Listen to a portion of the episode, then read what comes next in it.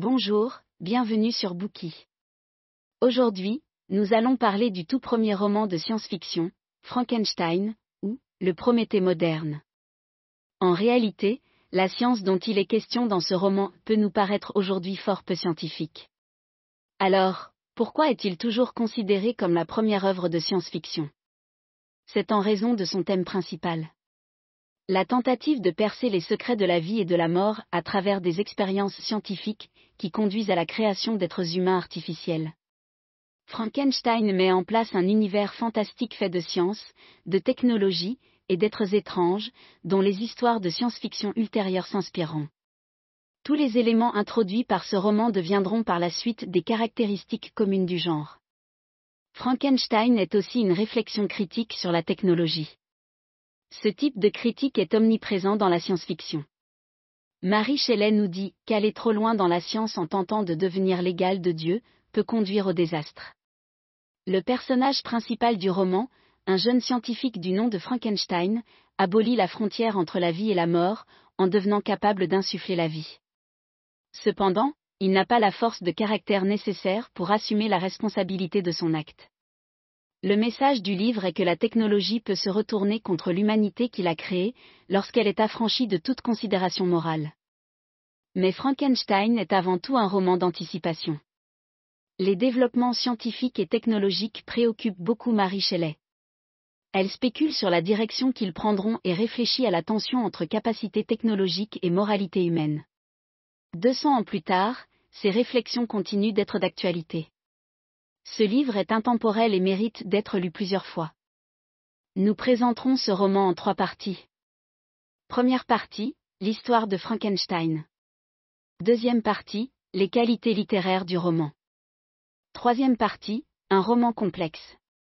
Première partie, l'histoire de Frankenstein. Le roman commence par le récit des exploits de Robert Walton, un explorateur de l'Arctique. Ses aventures sont présentées au lecteur sous la forme de quatre lettres. Celles-ci témoignent du besoin de compagnie du jeune homme, et montrent qu'il est déterminé à conquérir la nature, même au prix de sa vie. Les trois premières lettres nous apprennent que le voyage de Walton se déroule comme prévu. L'adversité ne survient que dans la quatrième lettre. Le bateau de l'expédition est pris dans la glace. Walton et son équipage doivent rester là où ils sont, et attendre que la glace fonde et se brise. Vers deux heures de l'après-midi, la brume se dissipe, et les marins voient à environ huit cents mètres du navire des chiens, qui tire un traîneau sur la glace. Le conducteur du traîneau attire l'attention de l'équipage. Il a une forme humanoïde, mais est exceptionnellement grand. Il ressemble plus à un monstre qu'à un homme. Les marins sont surpris. Ils gardent un œil sur les mouvements de cette créature étrange. Tant que le navire est prisonnier de la glace, ils ne peuvent pas aller voir de plus près. Le lendemain matin, sous un ciel gris, l'équipage voit arriver un deuxième traîneau. Cette fois, c'est un homme ordinaire qui le conduit. Il glisse jusqu'au bateau. Le pauvre homme est épuisé, extrêmement faible et presque gelé. Lorsqu'on lui dit que le navire fait route vers le pôle Nord, il accepte de monter à bord. Au bout d'un certain temps, Walton finit par gagner la confiance de l'étranger. Les deux hommes parlent de l'expédition. Walton fait part à son invité de son désir de dominer la nature à tout prix. En entendant cela, l'hôte met soudain son visage dans ses mains et pleure. Après un long silence, il demande « Malheureux homme, partagez-vous ma folie ?»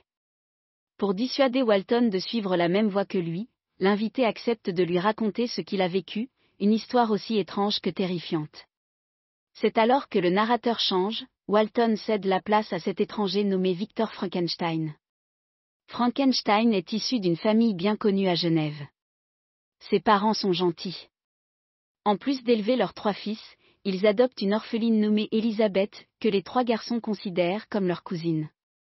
Dès son plus jeune âge, Frankenstein fait preuve d'une grande soif de connaissances. Il veut tout savoir des mystères du ciel et de la terre. Il est solitaire par nature, mais a un très bon ami, Henri Clerval. Clerval est un aventurier. Il est généreux, fier et bienveillant. Grâce à sa famille et à cet ami, Frankenstein a une enfance heureuse.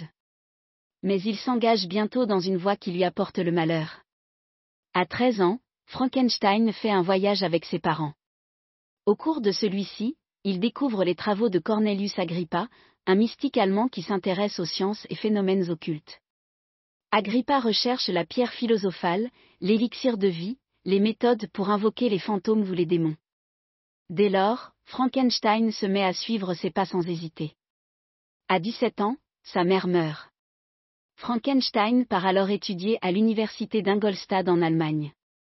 Lorsqu'il arrive dans ce temple de la science moderne, Frankenstein désire encore plus explorer la voie des anciens alchimistes, alors même que ses professeurs lui disent qu'il s'agit d'une impasse. Il est déterminé à mettre en place une nouvelle branche dans les sciences naturelles, en révélant au monde le mystère de la vie elle-même. Le jeune homme se consacre pleinement à ses études. S'intéressant particulièrement à l'origine de la vie, il oublie de manger et néglige de se reposer. Il passe ses jours et ses nuits dans les cimetières et dans les morgues. Il observe comment la chair se décompose, étudie comment les asticots rongent le cerveau, examine ce qui fait la vie, et analyse dans le détail ce qui cause la mort. Ses recherches assidues se poursuivent, jusqu'au jour où il a enfin un éclair de génie. Frankenstein comprend soudain comment faire revenir les morts à la vie. Dans son excitation, il en oublie la morale. Obnubilé par sa découverte, il visite les cimetières, ramasse des ossements et torture des animaux. Il ne peut s'empêcher de pratiquer ses cruautés. Au cours d'une nuit lugubre, tandis que la pluie bat contre les carreaux des fenêtres et que les bougies mourantes de la pièce vacillent, l'être que Frankenstein a créé à partir de divers morceaux de cadavres ouvre les yeux. À quoi ressemble cette créature? Elle fait environ deux mètres. Sa peau jaune couvre à peine les muscles et les vaisseaux sanguins qui se trouvent en dessous. Ses yeux pâles et ternes sont enfoncés dans un visage flétri. Ses lèvres noires et rigides sont hideuses. Frankenstein est terrifié et dégoûté par ce qu'il a créé, et s'enfuit par la porte. Le lendemain matin, alors qu'il erre dans les rues, l'esprit encore troublé par ce qui s'est passé la veille, il rencontre par hasard son ancien ami Clerval, qui est venu étudier en ville. Frankenstein l'invitait chez lui, même s'il craint que le monstre ne surgisse tout à coup devant eux. Lorsqu'il découvre que le monstre s'est échappé, l'inquiétude le fait s'évanouir devant son ami paniqué. Frankenstein se réveille dans une chambre d'hôpital avec une fièvre nerveuse. Clerval prend bien soin de lui pendant son hospitalisation qui dure plusieurs mois. Il le soigne et lui redonne la santé. Cependant, Frankenstein ne peut pas être serein. Il craint constamment que le monstre revienne un jour le trouver. Tout le monde découvrira alors qu'il a créé une abomination. Il décide donc de retourner auprès de sa famille. Mais il n'a pas le temps de partir que d'autres malheurs surviennent.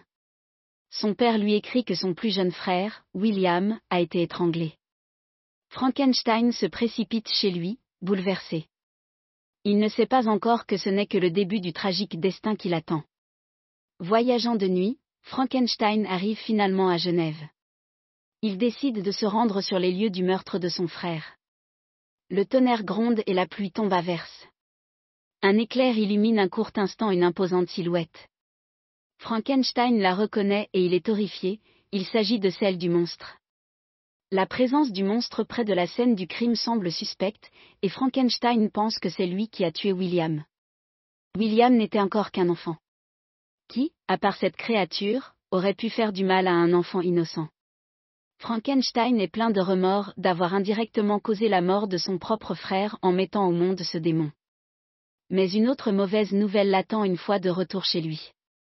Justine Moritz, la bonne avec qui Frankenstein a grandi et qui était comme une sœur pour lui, a été arrêtée par la police pour le meurtre de William.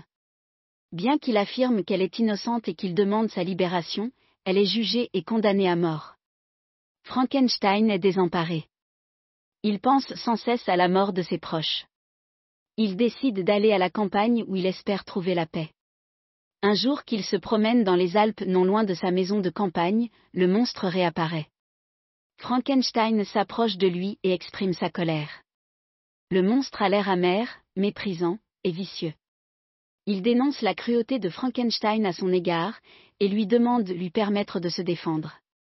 Le récit change alors à nouveau de narrateur. Frankenstein cède la place à sa créature. Après s'être échappé du laboratoire, le monstre est allé se réfugier dans la forêt voisine. Il s'y est nourri de baies et a étanché sa soif dans un ruisseau. L'obscurité de la nuit le faisait pleurer de peur, mais la vue du clair de lune le réjouissait. Une fois les réserves de nourriture de la forêt épuisées, le monstre est allé dans un petit village où il est entré dans une ferme.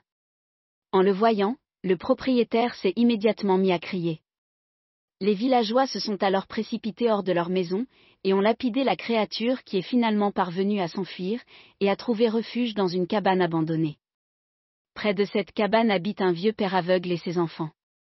En les voyant si beaux, le monstre prend conscience de sa propre laideur. Il se sent triste et a honte de lui-même. Il envie cette famille très unie dont les membres prennent soin les uns des autres jour et nuit. Il aimerait en faire partie, être aimé et soutenu, et non être craint et attaqué. À force d'observer cette famille en secret, le monstre fait son éducation. Il cesse par exemple de voler la nourriture de ces gens, lorsqu'il se rend compte que cela leur fait du mal. Sans jamais se montrer, il se met à les aider en coupant le bois et en déblayant la neige. Lorsqu'il découvre qu'il utilise des sons pour communiquer, il apprend leur langue. Il apprend à se réjouir et à se lamenter. Il s'approprie les qualités des membres de cette famille, et devient peu à peu gentil et doux. Il apprend même à lire et à écrire, et commence à comprendre les subtilités de la société humaine. Cependant, plus il en sait, et plus il souffre de sa laideur. Lorsqu'il s'est échappé du laboratoire, le monstre s'est mis un vêtement de Frankenstein sur le dos. Dans la poche de ce vêtement, il a trouvé le journal de son créateur qui explique comment il est né. En le lisant, il souffre encore plus. Il sent la peur et le mépris dans les mots de Frankenstein. Il commence à lui en vouloir de l'avoir fait si laid, si effrayant, et si seul. Il maudit le jour détestable où il a reçu la vie. Mais le monstre espère encore pouvoir être accepté et aimé. Tout dépendra de la réaction de ses voisins en le voyant, ceux qu'il appelle ses protecteurs. Il planifie une rencontre, même si cela le rend très anxieux. Le monstre profite de l'absence des enfants pour frapper à la porte du père de famille âgé et aveugle, et lui demander d'être recueilli par lui. Après avoir écouté le monstre raconter son histoire, le vieil homme décide de l'aider. Malheureusement, ses enfants reviennent inopinément, et pensent immédiatement que la créature horrible qui se trouve dans leur maison est en train de s'en prendre à leur père. Ils la chassent sans prendre le temps de discuter et déménagent la nuit même. Découragé et le cœur brisé, le monstre pense à Frankenstein qui est le seul qui puisse le plaindre et arranger les choses. Il décide donc de se rendre à l'adresse indiquée dans son journal. Au cours du voyage, le monstre voit une jeune fille tomber dans une rivière. Il se jette à l'eau pour la sauver. Alors qu'il s'efforce de la mettre en sécurité, son compagnon apparaît une arme à la main et lui tire dessus. Blessé, le monstre se cache dans la forêt. Une fois guéri, il jure de prendre sa revanche sur l'humanité. Après deux mois de route, le monstre arrive enfin dans la banlieue de Genève. Il croise un joli petit garçon, et se dit que celui-ci pourrait peut-être devenir son ami, car il semble innocent. Cependant, lorsque l'enfant le voit, il se couvre les yeux et se met à crier. Il le traite de mangeur d'hommes. Il prétend que son père, Alphonse Frankenstein, fait partie du gouvernement et va le punir sévèrement. L'enfant hurle et jure. Plus le monstre l'entend, et plus il se désespère. Il essaie de le faire taire. Il l'attrape par le cou, et finit par l'étrangler à mort. Il arrache ensuite le pendentif que porte l'enfant, et le glisse dans la poche d'une femme qui n'est autre que la servante Justine Moritz. C'est elle qui sera accusée du meurtre de William et condamnée à mort. Après avoir raconté toute l'histoire à Frankenstein, le monstre lui demande de lui créer une compagne. Il promet qu'il vivra loin des hommes avec elle. En revanche, si Frankenstein refuse, il se déchaînera et continuera à faire le mal. Frankenstein hésite un moment, mais finit par accepter en demandant au monstre de ne plus faire de mal à personne. Le jeune scientifique choisit une île écossaise isolée pour installer son laboratoire secret. Contrairement à la première fois, Frankenstein n'est pas très enthousiaste à l'idée de donner vie à un autre monstre. Un soir, alors que la femme destinée à sa créature est presque terminée, il réfléchit aux conséquences de l'acte qu'il s'apprête à poser. Que se passera-t-il si le nouveau monstre est encore plus tyrannique que le premier, et prend plaisir à tuer des êtres humains? Ou si les deux monstres se détestent et partent chacun de leur côté? Ou bien encore s'ils s'aiment et ont des enfants? Frankenstein ne veut pas prendre le risque de mettre en danger la race humaine. Il détruit donc la créature qu'il a fabriquée au lieu de lui insuffler la vie. Par la fenêtre, le premier monstre découvre ce que Frankenstein est en train de faire. Il hurle de désespoir et de rage, et s'enfuit à nouveau. La nuit venue, il demande à Frankenstein pourquoi il a manqué à sa parole et brisé son rêve. Pourquoi les hommes ont-ils une partenaire, alors que lui est seul? Pourquoi aiment-ils les gens, alors que le détestent? Il menace Frankenstein, je serai avec toi le soir de tes noces. Le monstre commence à se venger de son créateur. Il tue d'abord Clerval. Frankenstein est triste, mais il sait que le cauchemar est loin d'être terminé. Il garde son pistolet et sa dague à ses côtés, prêt à combattre sa créature jusqu'à la mort. Le monstre frappe encore en étranglant la femme du scientifique, Elisabeth. Le père de Frankenstein meurt de chagrin, peu après avoir appris la nouvelle. Les uns après les autres, les proches de Frankenstein périssent. Lui aussi veut maintenant se venger. Il mène l'enquête à différents endroits, à la recherche d'indices qui pourraient lui indiquer où se cache le monstre et où il frappera à nouveau. Celui-ci laisse délibérément des pistes pour donner de l'espoir à Frankenstein. Il veut prolonger son tourment indéfiniment. C'est ainsi que Frankenstein se retrouve en Arctique et rencontre Walton. Le neuf septembre, Frankenstein est à bout de force. Avant de mourir, il demande à Walton de l'aider à terminer ce qu'il n'a pas pu accomplir. Il l'invitait à apprendre à se satisfaire de peu, et à ne pas être aussi ambitieux que lui. Puis ses yeux se ferment pour toujours. Au moment où Walton prend la plume pour raconter l'histoire de Frankenstein, une silhouette inhabituellement grande surgit près du cercueil où repose le cadavre du scientifique. C'est le monstre. Il pousse un terrible gémissement et raconte à Walton ce qu'il a vécu. Il lui explique qu'il n'a pas pu contrôler son désir insatiable de vengeance.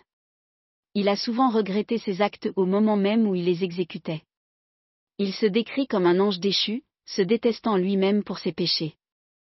Il décide de se rendre au pôle Nord pour immoler son corps détestable et obtenir le salut de son âme. Le navire de Walton se libère enfin de l'emprise de la glace. Le monstre saute alors par-dessus bord et disparaît dans la nuit. Merci d'avoir écouté. Vérifiez le lien ci-dessous pour déverrouiller le contenu complet.